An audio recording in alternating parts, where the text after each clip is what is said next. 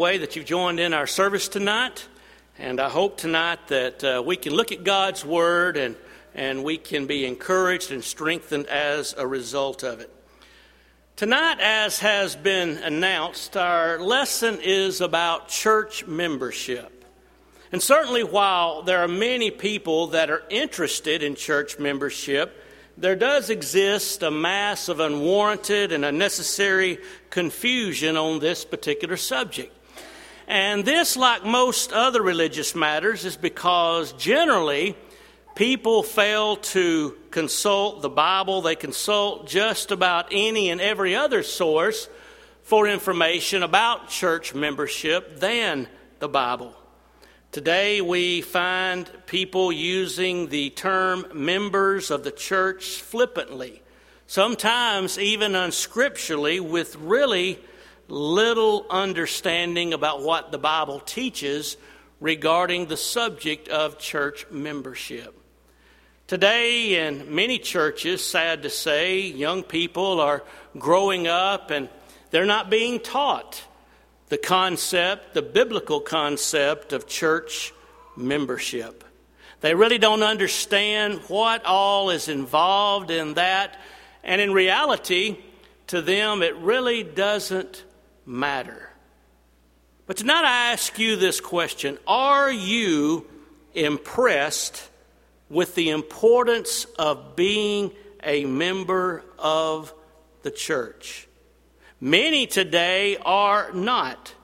But we need to realize that this is second to none in matters of importance. And when we open up the Bible, when we see what the scriptures teach about church membership, we cannot escape that conclusion.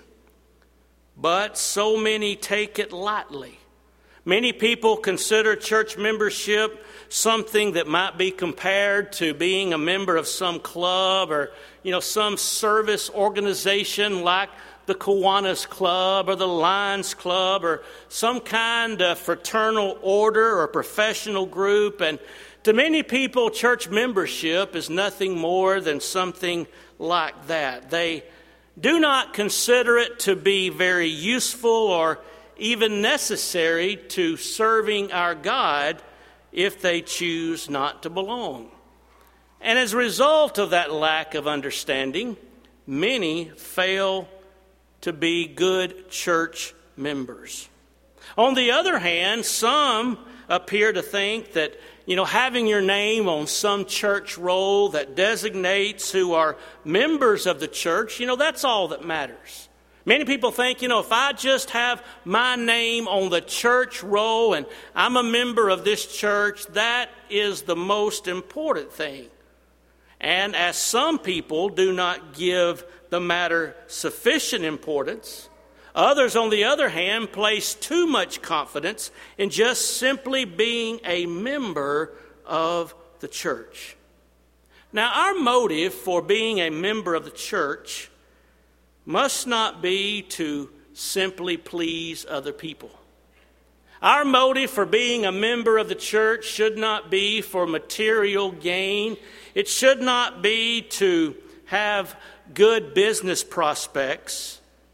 Because you see, what we do in matters of religion must be done with the motive of pleasing God, regardless of what others may say or think or do.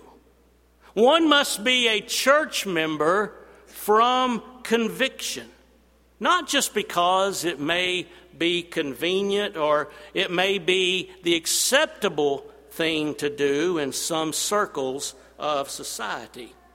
You know, first of all, tonight, church membership, according to the Bible, does not mean just being a member of some church or a member of any church or a church. Church membership means being a member of the church. Now, folks, this is a point where I'm afraid many people stumble. And one reason why many people stumble on this point is because they're never really taught from the scriptures what the church actually is. Many have comforted themselves in the fact that, you know, they belong to something called a church, and they've concluded, you know, that's all that really matters. But you see, that's a false concept. That's an anti scriptural belief. We need to understand that Christ built only one church. If you look at the words of our Lord Himself in Matthew 16 and verse 18, He said, Upon this rock I will build my church. And you note there that that word church is singular. Jesus is the head of the body, which is the church, Ephesians 1 22 and 23. And as is true of all normal bodies, the church has one head, and the head is over the body. If you look at Ephesians 4 and verse 4, the Bible says there is one body. That one body is made up of many members. As Ephesians 5 and verse 30 says, we are members of his body. 1 Corinthians chapter 12 and verse 20 says, Now there are many members, yet but one body. Well, who are these members? Well, they're not members of denominations. You read nothing in the Bible presenting the Lord's church in terms of denominations. You know, Paul wrote the Christians at Corinth, and, and he identified who the members are. He said in 1 Corinthians 12 and verse 27, Now you are the body of Christ, and members in particular. Or in Romans chapter 12 and verse 5, the Bible says, So we, being many, are one body in Christ, and everyone members of one another. So we see the church is composed of people. But it's a very distinct group of people. And let me suggest to you tonight that the church is called the bride of Christ, Ephesians 5 and verse 23. Christ is said to be the bridegroom, John 3 and verse 29. And as there is one husband and one bride, so there is the one Christ and his one church. Now, we look in the yellow pages and we know that there are many churches today called by many different names that are in existence. But many of those churches are not built by the authority of Jesus Christ. You see, Jesus Christ is not a spiritual bigamist having many brides. The church of our Lord began on the first Pentecost. After his resurrection from the dead in Acts chapter 2, the church came into existence, and we can look at the Bible and we can find the identifying characteristics of the church that Jesus built, how it is organized, how it functions, how it worships. There's only one body for which the Lord died, Ephesians 5 and verse 25, and there's only one body which ultimately he's going to save, Ephesians 5 and verse 23. And so, therefore, all of us should be extremely interested in membership in the Lord's church. You know, this truth that there is only one church is a barrier that many people have not been able to overcome. Perhaps having been reared in a denominational context all of their lives, having a denominational mindset, you see our culture and our society today where distinctive truth is really looked down upon. Many people just find it difficult to accept what the Bible teaches regarding the singularity of the church. But you see, acceptance or the rejection of truth does not alter it in any way whatsoever. You see, the church is presented as the bride of Christ. Well, I want us to consider now the significance of church membership. We need to realize tonight that as members of the church, we are spiritual children of God's family. And isn't that a great honor to, to be a part of God's family? 1 Timothy 1 and verse 15 defines the church as the house of God. That's another way of saying that the church is the family of God. God is the Father. We have the honor and the privilege of being His children. 2 Corinthians 6 and verse 18. In this analogy, Jesus Christ is presented as being our elder brother, and we are joint heirs with him. Romans 8 16 and 17. Now, how important is it to be in God's family? Think about that question for just a moment. How vital is it to be in God's family? Can one be saved and not be God's child? Well, certainly not. And so the significance of church membership is obvious. Because you see, to be in the church is the same thing as to be a child of God. And then let me suggest to you tonight that to be a member of the church means that one is in Christ. 2 Timothy 2 and verse 10 informs us that salvation is in Christ. In Acts 4 and verse 12, the Bible says, Neither is there salvation in any other, for there's none other name under heaven given among men by which we must be saved. And so salvation is by none other than Christ. There's simply no way to be in Christ and yet be outside his body. But to be in his body is to be in the church because the church is the body of Christ. Ephesians 1 22 and 23. And so being in Christ is the same thing as being in his church. One cannot be in Christ and outside his body.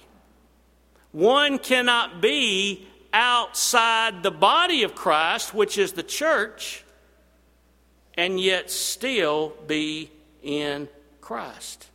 Well, how does one get into Christ? How does one get into his body?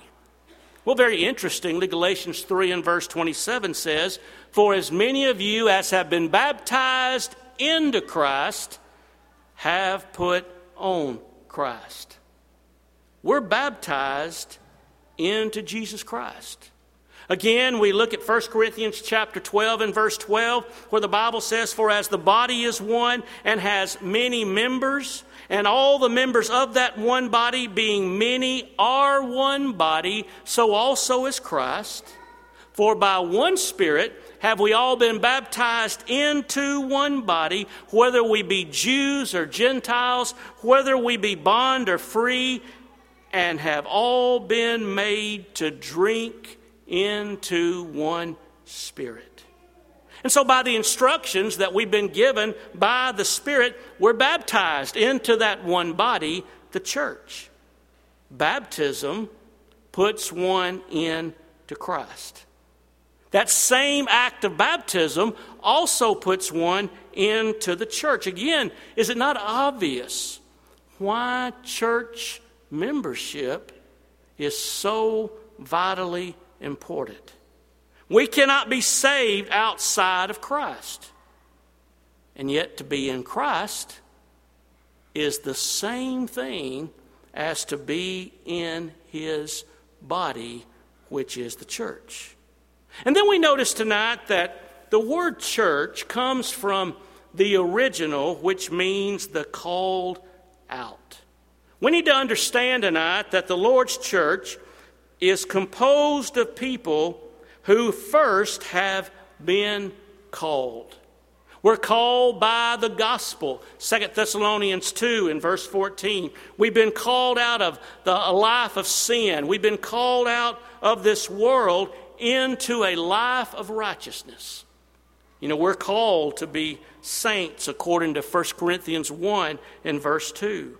We're called to liberty according to Galatians 5 and verse 13. We're called to hope according to Ephesians 4 and verse 4. Colossians 3 and verse 15 says we're called into the one body. You know, the Bible says, God hath not called us unto uncleanness, but unto holiness. 1 Thessalonians 4 and verse 7. The Bible says, God has not appointed us to wrath, but to obtain the salvation which is in Christ Jesus. 1 Thessalonians chapter 5 and verse 9. You know, the Bible says, Wherefore come you out from among them. That's the call of the gospel. That's the call. You come out from among them. You be separate, saith the Lord. And so we're called out of the world into the realm of the saved. That's what the church is composed of. The church is composed of those who've been called out. But I think we also need to keep before us the fact that to be in the church means to be one of the saved. Because we need to understand that the saved is the church. The Bible tells us in Acts 2 and verse 47 that the saved are added to the church. In fact, the church is that body that Christ has promised to save, Ephesians 5 and verse 23. Now, let us understand tonight that our Lord offers salvation to every person. Every person can be saved, but it's only those in the church that ultimately will be saved. But you see, it's up to me as to whether or not I choose to be a part of that church that ultimately is going to be saved. And then I suggest to you tonight that to be in Christ means to be in the church, but also to be in Christ means to be a new creation. I love the word picture of 2 Corinthians 5 and verse 17. Therefore, if any man be in Christ, he is a new creation. Behold, all things are become new. You see, we are born of the water and the Spirit in order to enter the kingdom of heaven. John 3 3 through 5. And when one is born again, he becomes a new creation. And from these verses, we can see that being in the church, being in Christ, being in the kingdom, being a new creation, all of these are simply ways to describe the same state, the same condition. Now, can one expect to be saved as the old man of sin or a new creation in Christ? I think the answer is obvious. We must be born again. Therefore, I, I, see the significance, the importance of being in the church, just as I see the importance of being in the kingdom, just as I see the importance of being in Christ, the importance of being a new creation. But you know, being in the church is also being in the kingdom. Over in Colossians chapter 1 and verse 13, Paul told those Christians that God had delivered them from the power of darkness and translated them into the kingdom of his dear Son. Now, those delivered from darkness are those in the kingdom, those that are in the church. They are the ones who are in the church. They are the ones who are in Christ. And the necessity of being the kingdom, we need to understand, is stressed very clearly in 1 Corinthians chapter 15 and verse 24. And there we learn the important fact that when Christ comes again, He is going to deliver up the kingdom to his Father. Now, unless we are in that kingdom, we're not going to be among those that are delivered up to the Father. You see, that ought to be very easy for us to understand. God is going to deliver up the kingdom to the Father. The kingdom is the church.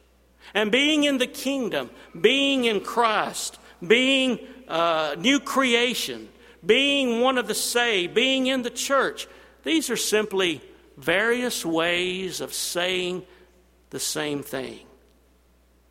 How can one miss the significance, the importance of being a member of the church?